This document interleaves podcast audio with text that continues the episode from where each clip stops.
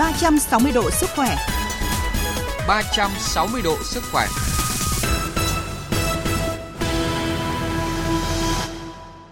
Thưa quý vị và các bạn, với hơn 2,4 triệu ca mắc COVID-19 tích lũy từ đợt dịch thứ tư và dự báo còn gia tăng mạnh trong những ngày tới, thì chúng ta cũng vui mừng khi mà có đến 2,2 triệu bệnh nhân đã khỏi bệnh. Tuy nhiên thì các cơ sở y tế cũng liên tục đưa ra cảnh báo di chứng kéo dài hậu COVID-19 là một trong những góc khuất của đại dịch cần được quan tâm đúng mức, giúp người dân trở lại cuộc sống khỏe mạnh bình thường sau thời gian mắc bệnh. À, để tìm hiểu về các triệu chứng và các biện pháp điều trị khi người bệnh không may gặp phải các di chứng kéo dài sau khi mắc COVID-19, thì trong chương trình 360 độ sức khỏe hôm nay, chúng tôi mời bác sĩ chuyên khoa 2 Đoàn Văn Phúc, trưởng khoa thần kinh, Bệnh viện Đa khoa Đức Giang Hà Nội tham gia để tư vấn đến quý vị và các bạn.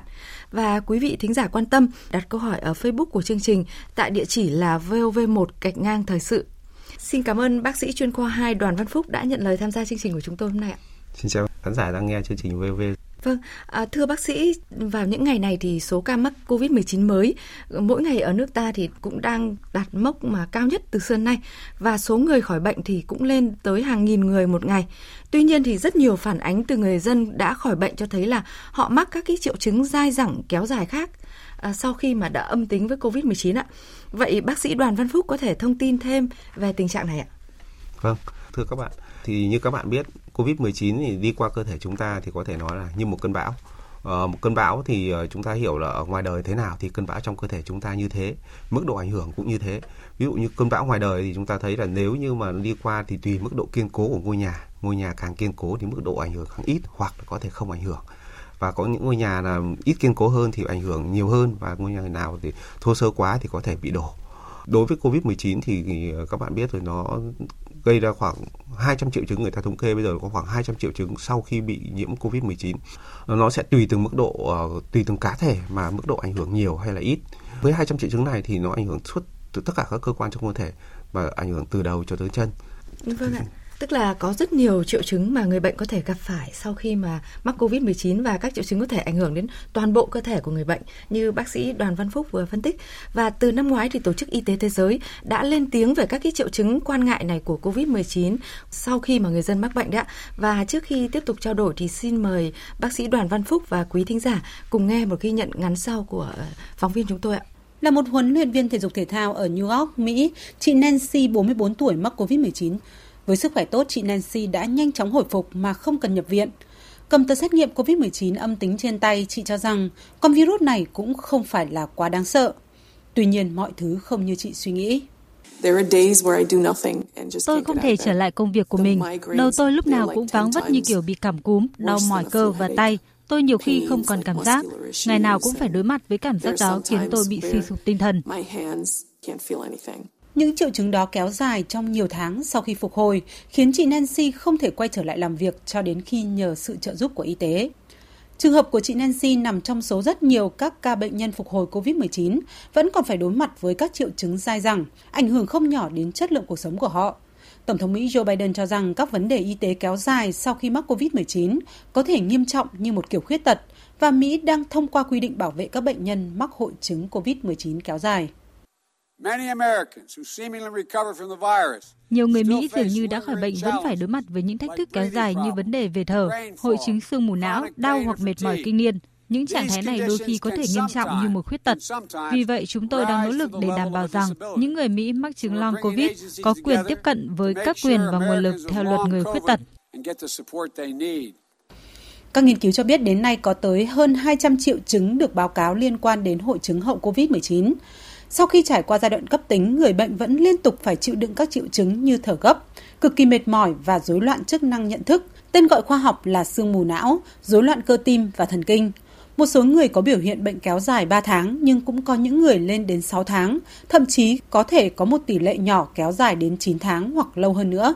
Trong khi đó, tác động lâu dài của virus đến các cơ quan quan trọng khác của cơ thể vẫn chưa có câu trả lời. Bà Maria Vankokove, trưởng nhóm kỹ thuật COVID-19 của Tổ chức Y tế Thế giới cho rằng Hội chứng hậu COVID-19 là điều mà Tổ chức Y tế Thế giới vô cùng lo ngại. Chúng tôi đang nghiên cứu virus tác động lâu dài như thế nào đến não, phổi hay tim mạch. Tuy nhiên, khuyến nghị của chúng tôi đó là dù đã phục hồi sau giai đoạn cấp tính, nếu bạn bị các triệu chứng kéo dài của COVID-19 nên tìm kiếm sự trợ giúp y tế. À, vâng, có thể thấy là vấn đề mà à, mắc các cái triệu chứng hậu Covid-19 thì đã rất nhiều nước đang phải giải quyết đấy ạ. Và à, sau khi mà nghe tổng hợp vừa rồi thì bác sĩ có suy nghĩ gì về những cái thông tin mà phóng sự vừa đưa ra ạ Vâng, có nghĩa là cái này sẽ đính chính lại một xíu. Cái bản tin vừa rồi thì thực ra thì cái đấy thì cái phân loại thì có hai cái loại phân loại phân loại cái đấy không phải là theo tổ chức y tế thế giới mà đấy là theo CDC của Mỹ. CDC của Mỹ thì người ta phân là hậu Covid là những cái triệu chứng mà kéo dài sau 4 tuần, thì đấy là những cái triệu chứng hậu Covid. Còn theo tổ chức y tế à, theo ờ, tổ chức bệnh tật của Anh thì người ta sẽ phân làm ba giai đoạn. Giai đoạn một là giai đoạn cấp. Giai đoạn cấp thì những triệu chứng từ lúc khởi phát cho đến khoảng trước 4 tuần, đấy là giai đoạn cấp. Và giai đoạn thứ hai là giai đoạn tiến triển. Giai đoạn tiến triển thì kéo dài từ 4 đến 12 tuần và giai đoạn thứ ba là giai đoạn uh, hậu covid trên 12 tuần. Các bạn sẽ thấy là bởi vì một số bạn nghe VOV sẽ bảo là ô tại sao lại mình lại đọc ở một chỗ lại trên 12 tuần mà chỗ lại sao lại chỗ này lại là có 4 tuần?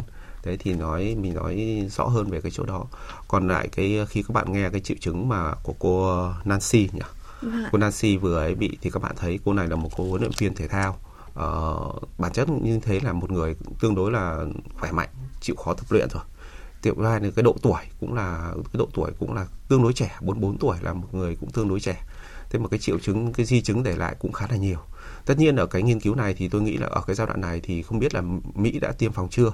Dạ. nhưng mà cái ờ, về cơ bản đối với những cái bệnh nhân mà chưa tiêm phòng và có bệnh lý nền thì cái di chứng của bệnh lý hậu covid ảnh hưởng khá là nhiều.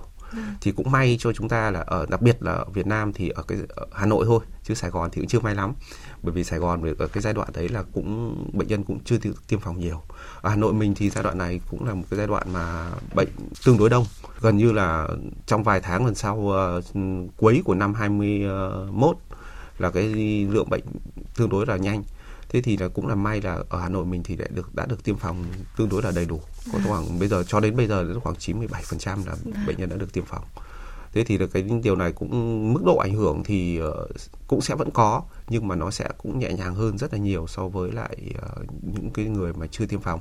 Ví dụ những cái nghiên cứu nghiên cứu ở nước ngoài thì các bạn sẽ thấy kể cả các bạn trên mạng các bạn sẽ thấy là những cái nghiên cứu của họ chủ yếu thì nghiên cứu ở giai đoạn chưa tiêm phòng. À. nên là cái mức độ ảnh hưởng có nó nhiều hơn rất nhiều so với mức độ mà đã tiêm phòng đầy đủ. Đó một có thế thế, thế người dân người ta dân mình phải để ý một cái đấy là những ai chưa tiêm phòng hoặc chưa tiêm phòng đầy đủ thì chúng ta nên chủ động tiêm phòng sớm để tránh những cái ờ, bệnh lý nặng ở khi mà mắc covid hai những cái triệu chứng hậu covid sẽ đỡ bị ảnh hưởng nhiều hơn rất nhiều so với những người chưa bị tiêm phòng. Vâng ạ, à, thưa bác sĩ, có thể thấy là với đa số người dân ở Hà Nội hay là hiện nay ở cả nước ta thì cái tỷ lệ tiêm phòng bao phủ hai mũi đã được ừ, khoảng 90% rồi. Vậy thì những cái triệu chứng nào để có thể nhận biết là à, người bệnh có thể là mắc các cái triệu chứng hậu Covid-19 khi mà đã tiêm phòng rồi ạ? Thì thì như vừa nói thì ờ, ờ, nó có rất nhiều cái triệu chứng mà nó có khoảng 200 triệu chứng mà người người bệnh có thể bị sau khi bị mắc Covid. Người ta gọi là những cái triệu chứng của hậu Covid. Thế thì đơn giản nhất ở ví dụ đường hô hấp thì bệnh nhân ho này, khó thở này, rồi thì là khó thở đặc biệt là khó thở khi gắng sức rồi thì là uh, tim mạch ví dụ như tim nhanh này hồi hộp chống ngực này. Ờ, uh, với triệu ờ, về thần kinh thì có ví dụ như là đau đầu đau đầu một cái là một trong những triệu chứng mà có thể nói là gặp khá là nhiều. Ở một nghiên cứu của Pháp thì nó thống kê độ khó khoảng 94% là bệnh nhân gặp triệu chứng của đau đầu uh, mất ngủ uh, chóng mặt đặc biệt là chóng mặt khi thay đổi tư thế thế thì khi mà chúng ta mà bị mắc covid mà ở 19 và ở những cái giai đoạn và giai đoạn sau mà chúng ta gặp những cái triệu chứng như thế đặc biệt là cái triệu chứng uh, quan trọng nhất đấy là nhịp tim nhanh hồi hộp chống ngực và đau ngực.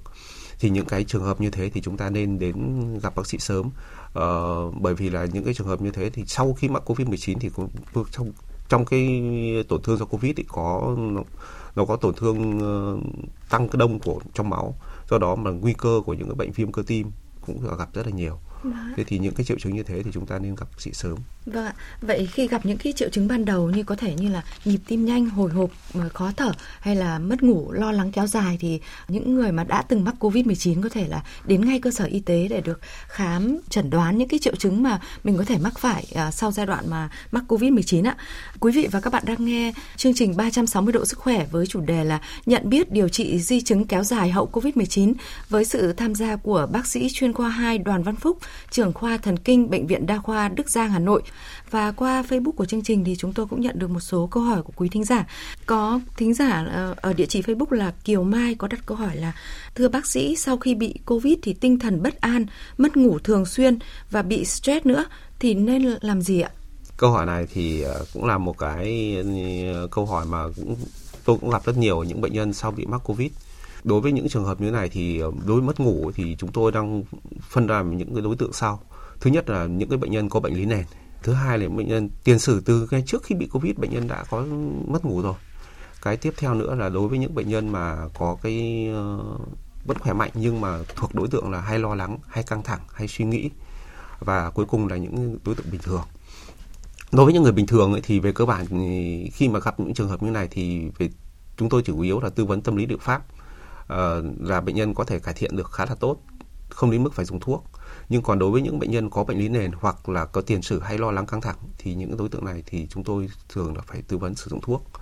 Ờ, khi mà các bạn gặp những uh, trường hợp như thế thì uh, các bạn ấy cái thứ nhất là nó có mấy cái mà chúng ta bây giờ ấy thì ở Hà Nội mình cũng rất là may bởi vì là Hà Nội mình bây giờ cái F0 ấy thì điều điều trị tại nhà là chính. Nhưng các bạn như thấy như trong năm 20 đặc biệt là trước khi mà F0 thì chúng ta phải đưa đi cách ly uh, điều trị. Nói chung là cái tinh thần cũng khá là căng thẳng mệt mỏi. Uh, dẫn đến một cái áp lực về mặt tâm lý cho bệnh nhân. Uh, mình không được quan tâm không được chia sẻ không được người dạ. nhà người thân gần gũi. Nó cũng là một cái áp lực khá là lớn Ờ, còn khi mà mình bây giờ những ai đã bị chót bị mắc phải uh, lo lắng này mệt mỏi này, mà mất ngủ thì đầu tiên là các bạn phải để ý đấy là sau khi bị mắc covid các bạn phải trở về cái hoạt động tương đối là bình thường. Ví dụ như các bạn phải làm được việc nhà các bạn phải uh, nghe nhạc các bạn phải đọc sách các bạn phải điều chỉnh chế độ ăn uống làm sao cho nó tốt uh, phải uống đủ bù đủ nước những cái đấy thì nó sẽ giúp hồi phục cho các bạn tốt. Còn khi mà các bạn đã làm được những cái đấy rồi mà cái mất ngủ của các bạn nó vẫn kéo dài nó không cải thiện được thì ờ, còn một cái nữa mà các bạn phải để ý đấy là khi mà trong trường hợp đặc biệt là những trường hợp mà các bạn mà bị cách ly thì ờ, những bệnh nhân mà bị cách ly thì cái thời gian mà mình ở viện ấy, thì cái thời gian ăn và cái thời gian ngủ của mình nó bị thay đổi rất nhiều. Có nghĩa là các bạn ngủ nó không đúng giờ gì cả. Có nghĩa là giờ này đáng nhẽ không phải giờ ngủ thì các bạn lại ngủ hoặc cái giờ đáng nhẽ phải ngủ thì các bạn lại thức. Nó nó bị đảo lộn lên nên khi, khi mà mình về cuộc sống gia đình bình thường thì cái thói quen từ trước mình cũng bị đảo lộn theo. Uh, thế thì cái quan trọng nhất là các bạn phải uh, điều chỉnh lại. Thứ nhất là các bạn phải ăn ngủ vào đúng giờ. Cái thứ hai nữa cái này gặp ở nhiều người Việt Nam mình đấy là thói quen uh, à, có một cái kiểu là à, hay nói là ngủ bù. Ví vâng. dụ như là bây giờ uh, bạn uh, ngà hôm qua không ngủ được thì bảo ồ hôm nay phải cố gắng ngủ bù một tí tối hôm qua chả ngủ tí nào cả. Nhưng thực ra nếu mà hôm qua mà các bạn không ngủ được hôm nay các bạn lại ngủ bù thì buổi tối các bạn lại không ngủ được. Và dần dần cứ như thế thì các bạn sẽ vẫn bị thay đổi. À. do đó mà chúng ta phải cố gắng bỏ cái thói quen. Thế thế, thế thì tôi phải nói lại một chút đấy là thế nào là ngủ, ngủ bù. À, ngủ bù nghĩa là gì? Nghĩa là ví dụ bây giờ các bạn đi trông bố trông mẹ hoặc trông người thân của chúng ta chúng ta buồn ngủ quá mà chúng ta lại không được ngủ vì bố mẹ chúng ta cứ lục sục.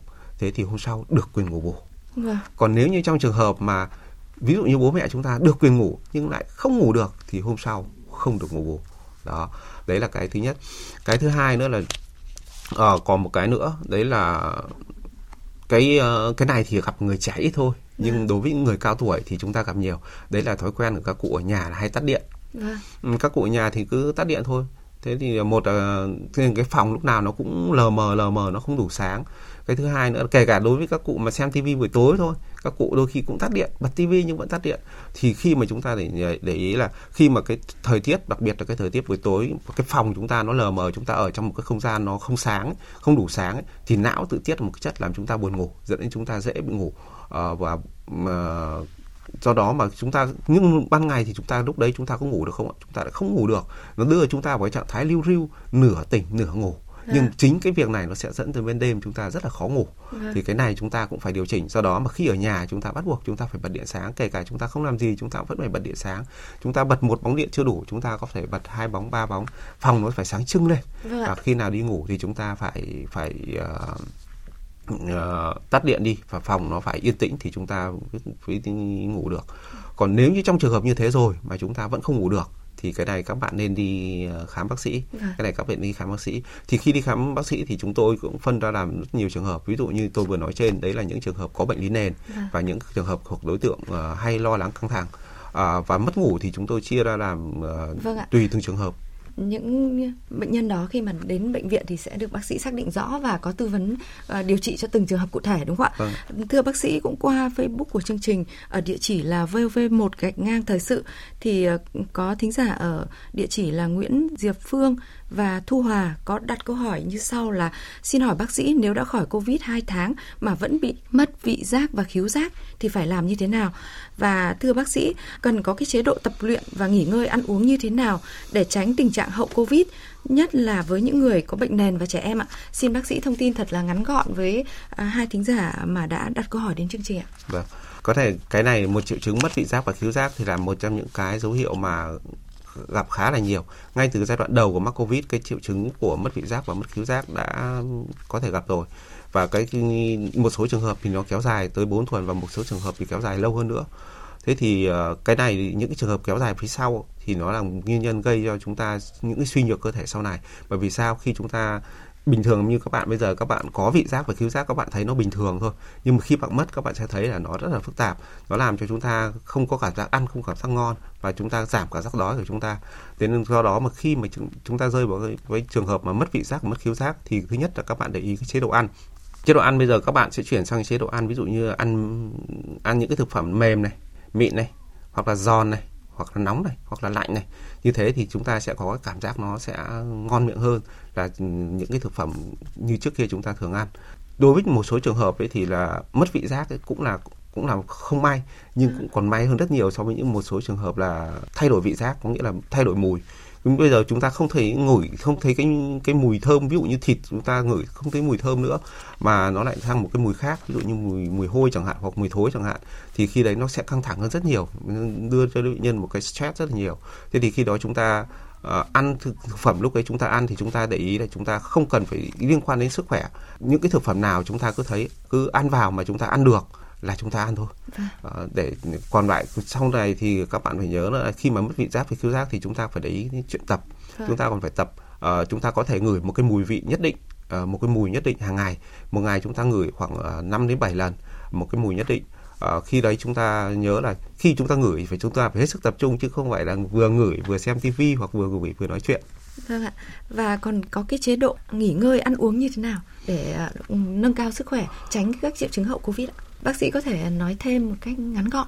Vâng. À về cái uh, nghỉ ngơi sau bị hậu Covid thì chúng ta nhớ là nghỉ ngơi thì chúng ta nhớ là tập luyện và nghỉ ngơi. Tập luyện ấy thì uh, nghỉ ngơi thì chúng ta ừ, thường là cái thời gian tập luyện chúng tôi có cái phương pháp tập là 4 tuần với những cái người tập luyện thường xuyên có nghĩa là tuần đầu chúng ta sẽ tập theo cái mức dưới 50% sức của mình. Vâng và tuần thứ hai chúng ta sẽ tập độ khoảng 30% sức của mình. Và vâng tuần thứ ba chúng ta tập 20% dưới 20% sức của mình.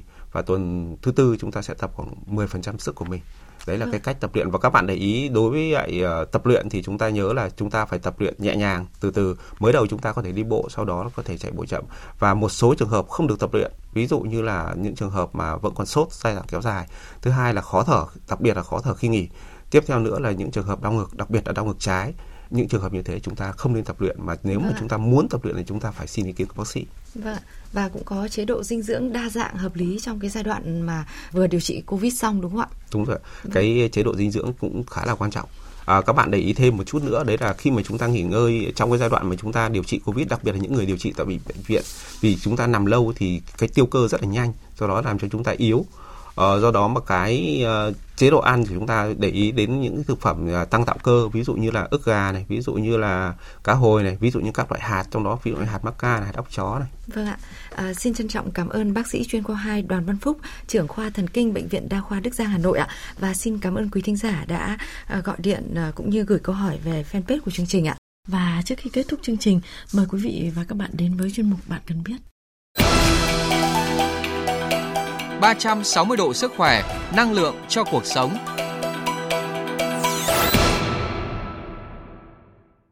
Thưa quý vị và các bạn, nhiễm khuẩn đường tiết niệu là bệnh lý hay gặp ở phụ nữ, đặc biệt là phụ nữ mang thai với tỷ lệ lên tới 20%. Đôi lúc nhiễm khuẩn đường tiết niệu xảy ra âm thầm, các ổ nhiễm khuẩn có thể phát hiện sớm trước lúc mang thai hoặc đồng thời song song trong suốt thai kỳ.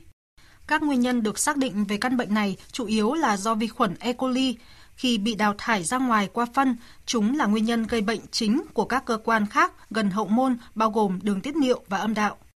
Bác sĩ Nguyễn Đình Liên, Đại học Y Hà Nội nhận định bệnh đường tiết niệu với phụ nữ đang mang thai cần được chẩn đoán sớm và phải điều trị tích cực để tránh các biến chứng xấu có hại cho cả mẹ và thai nhi nó không những là ảnh hưởng đến đứa bé mà ngay bản thân người bệnh người mẹ người phụ nữ mang thai đó cũng bị ảnh hưởng. Tại sao? Ừ. bởi vì cái quá trình mang thai thì cái tử cung nó tăng kích thước đứa bé càng ngày càng lớn theo tháng do đó nó đè ép vào bằng quang. Bản thân nó sẽ gây ra triệu chứng là cái rối loạn tiểu tiện là do bệnh nhân phải đi đi tiểu nhiều lần. Nó ảnh hưởng đến cái sức khỏe của bệnh nhân. Và nhiều trường hợp bệnh nhân là gì? Người ta than vãn với tôi là gì? Em muốn bỏ cái thai này đi không chịu được nữa. Thế thì bản thân cái tâm lý của người mẹ đã đã bị stress lo âu đến ảnh hưởng đến cái sự phát triển của thai nhi rồi.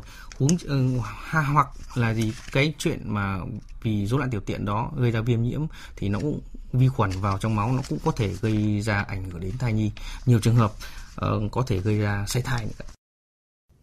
360 độ sức khỏe cùng bạn sống khỏe mỗi ngày.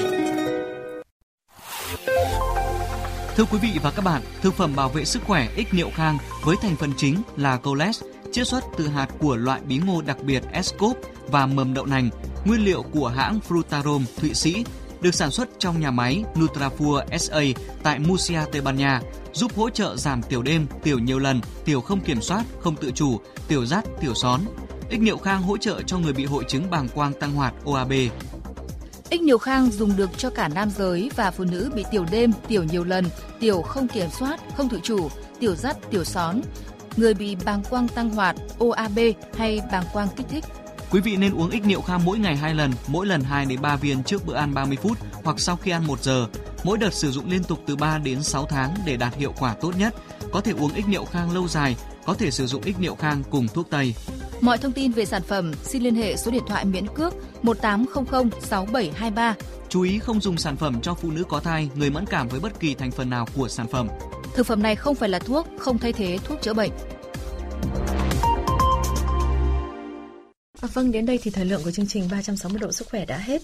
À, xin cảm ơn quý thính giả đã đồng hành cùng chương trình. Xin chào tạm biệt và hẹn gặp lại.